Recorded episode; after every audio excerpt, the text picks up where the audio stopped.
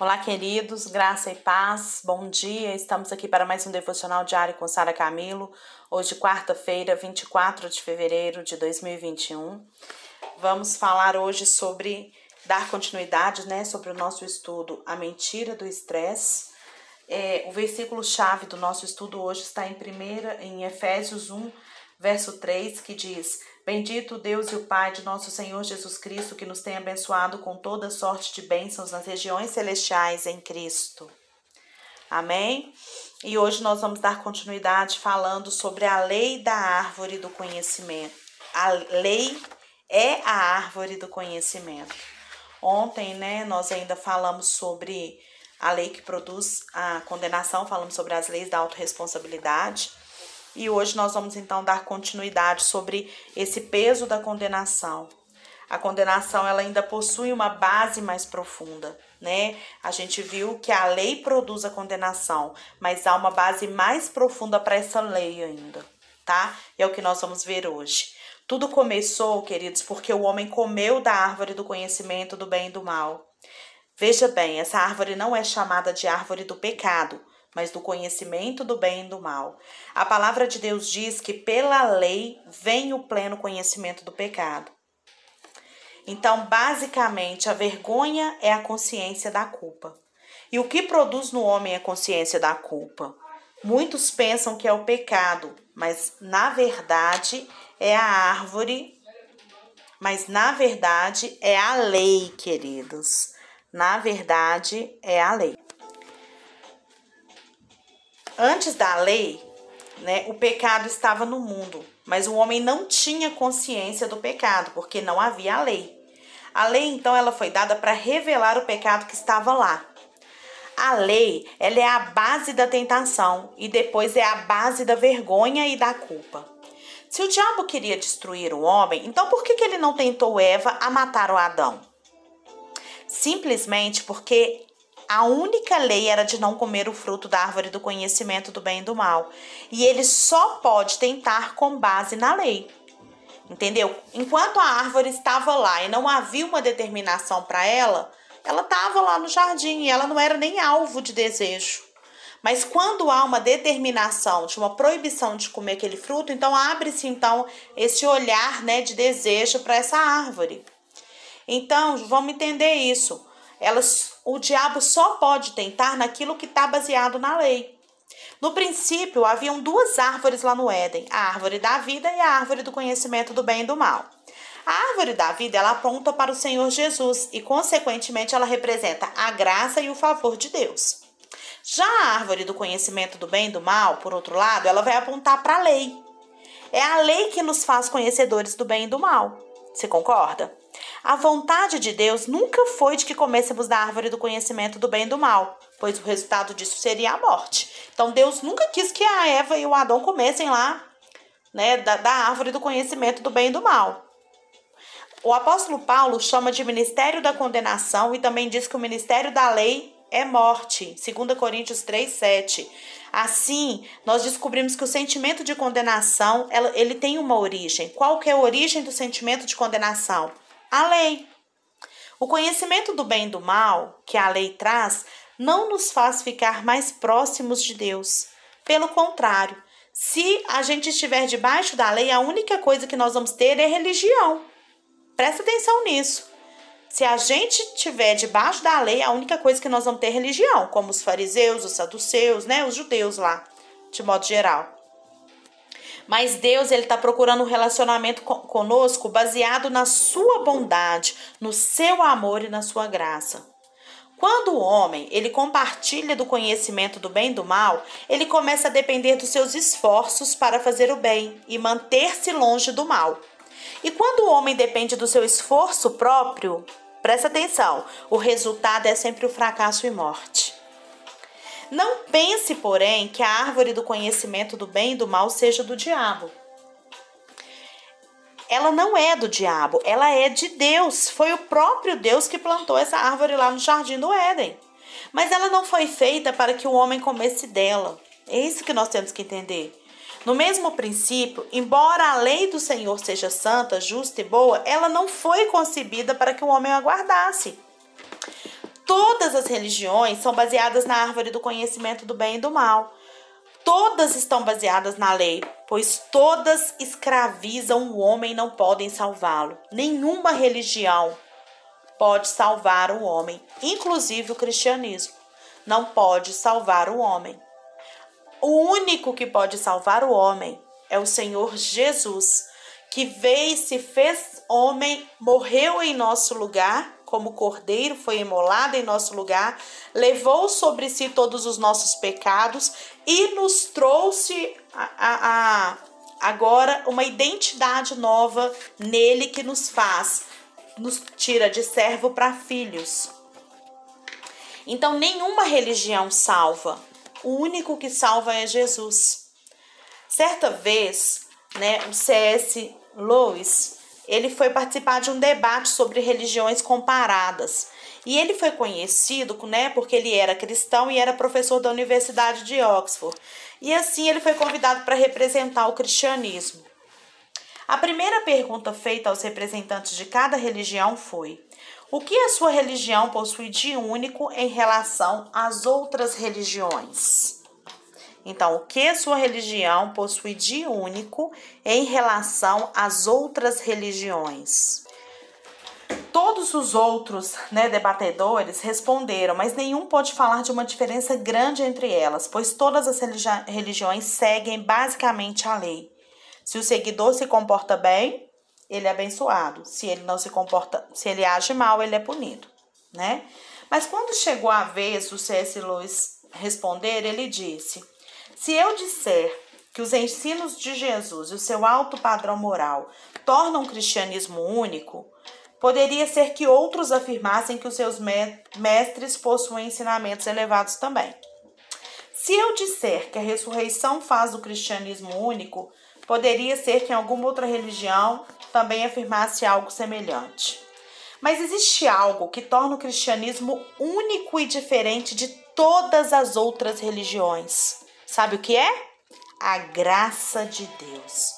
Em toda religião, queridos, os bons são abençoados e os maus são castigados. Mas o cristianismo, no cristianismo, a graça de Deus ela inverte essa lógica. Deus resolveu abençoar aqueles que não merecem mas que crê na sua graça. Assim, quanto mais o homem é pecador, mais da graça de Deus ele experimenta. O cristianismo é a única organização no universo no qual a qualificação para entrar é ser desqualificado. Saia da religião e venha desfrutar da graça de Deus. Eu te convido, saia da religião, largue a religião e venha desfrutar da graça de Deus. Não há mais julgamento para você, querido. Pare de depender da árvore do conhecimento e viver uma religião vazia como todas as outras. Não transforme o cristianismo em religião. O cristianismo não é uma religião. Não espere conhecer o bem e o mal para ser justificado. Desfrute o que Cristo conquistou para você na cruz. Quando eu digo aqui saia da religião, não é sair da igreja, gente. Nós precisamos da comunhão, da unidade, para que a gente possa desenvolver né, a nossa fé e aprender a resolver, a receber dessa graça e também compartilhar dessa graça. Nós precisamos estar em comunhão. O que eu te chamo a fazer é sair dessa religião que te força a ser bom ou ser ruim. Saia disso e viva a graça, viva o que Jesus já conquistou por você. Viva debaixo do amor de Deus, do que ele já te deu em Cristo Jesus. Para de depender dos seus esforços. O que a religião faz é te fazer depender dos seus esforços. Já o cristianismo, ele te faz receber de graça aquilo que foi feito há dois mil anos por Jesus. O que é a lei, queridos? A lei é tudo aquilo que eu tenho que fazer para Deus com o fim de ser aceito para Ele. Mas eu já fui liberto da lei. Eu não tenho mais que fazer coisa alguma a fim de ser aceito por Deus, pois por meio da obra da cruz eu tenho livre e perfeito acesso a Deus. Eu fui justificado, perdoado, purificado, reconciliado, santificado, liberto e salvo. O problema acontece Quando um cristão resolve viver segundo o padrão da lei, aí nós temos um problema. O padrão do merecimento e da justiça própria. Quando isso acontece, todos os elos da corrente se ligam novamente. E por causa do merecimento da lei, ela passa, a pessoa passa a sentir consciência do pecado e condenação. A condenação, ela vai gerar o medo, querido. O medo vai produzir o estresse, e o estresse ele vai gerar todo tipo de maldição na vida do cristão. Nós somos cristãos, nós somos salvos, escolhidos para voltar a viver mas no, desculpa, gente. Nós somos cristãos e somos salvos. Nós não podemos mais escolher voltar a viver pela lei, a árvore do conhecimento do bem e do mal, queridos. E o que, que é a graça? Graça é aquilo que Deus faz por mim. Lei é o que eu faço. Nós estamos debaixo da graça, ou seja, nós estamos debaixo daquilo que Deus faz por nós. Só haverá vitória permanente se a gente viver na esfera da graça e do favor imerecido. Estando na graça, queridos, não haverá mais condenação sobre nós. Eu tenho certeza do quanto você é amado. E eu preciso que você tenha essa clareza no seu coração. Tenha clareza do quanto você é amado. E esse amor, ele vai lançar fora todo medo. E sem o medo, mesmo que você vai enfrentar lutas todo dia, porque nós vamos, você não ficará estressado, porque toda raiz de medo, condenação e merecimento já foi tirada de você. Você não é abençoado porque você merece. Você é abençoado porque você escolhe a graça porque você escolheu acreditar em Jesus, porque você escolheu desfrutar do que Jesus já conquistou por você.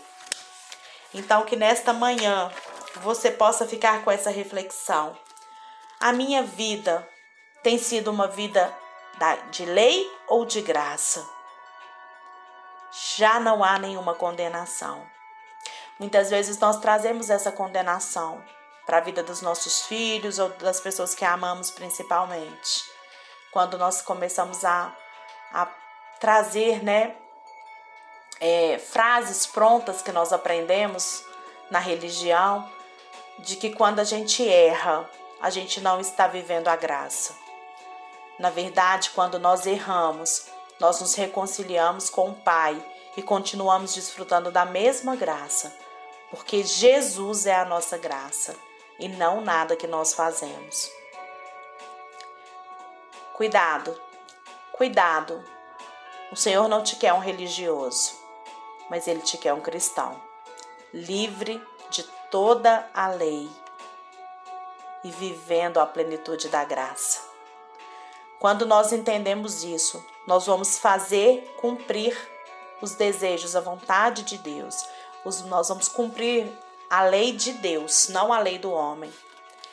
Né? Porque, gente, a lei judaica, ela era composta de 613 leis. Se não fosse cumprida 613 leis, o homem não entraria, não, não receberia a salvação. Qual ser humano pode cumprir as 613 leis? Nenhum. Então Jesus diz: Eu não vim abolir a lei, mas eu vim cumpri-la. Então presta atenção. O Senhor não está dizendo que nós não temos que viver de acordo com o padrão cristão. Mas ele está dizendo que nós não precisamos mais desse peso, porque Jesus já levou sobre ele todo esse peso da lei. Então hoje nós escolhemos ter uma vida separada para Deus, uma vida em que nós respeitamos os parâmetros de Deus, não para ser salvo, não para obter favor de Deus, mas para que a gente possa ser, para que a gente possa fazer em retribuição ao que Jesus fez por nós. Amém? Então vamos orar. Pai, em nome de Jesus, nós agradecemos ao Senhor por esse momento, ó Deus, e por ter falado ao nosso coração. Eu agradeço ao Senhor, Deus, por ter trazido discernimento entendimento da Sua palavra e uma compreensão maior, ó Deus, que o que o Senhor quer da gente não é um cumprimento de lei, mas o que o Senhor deseja da gente é um relacionamento de amor.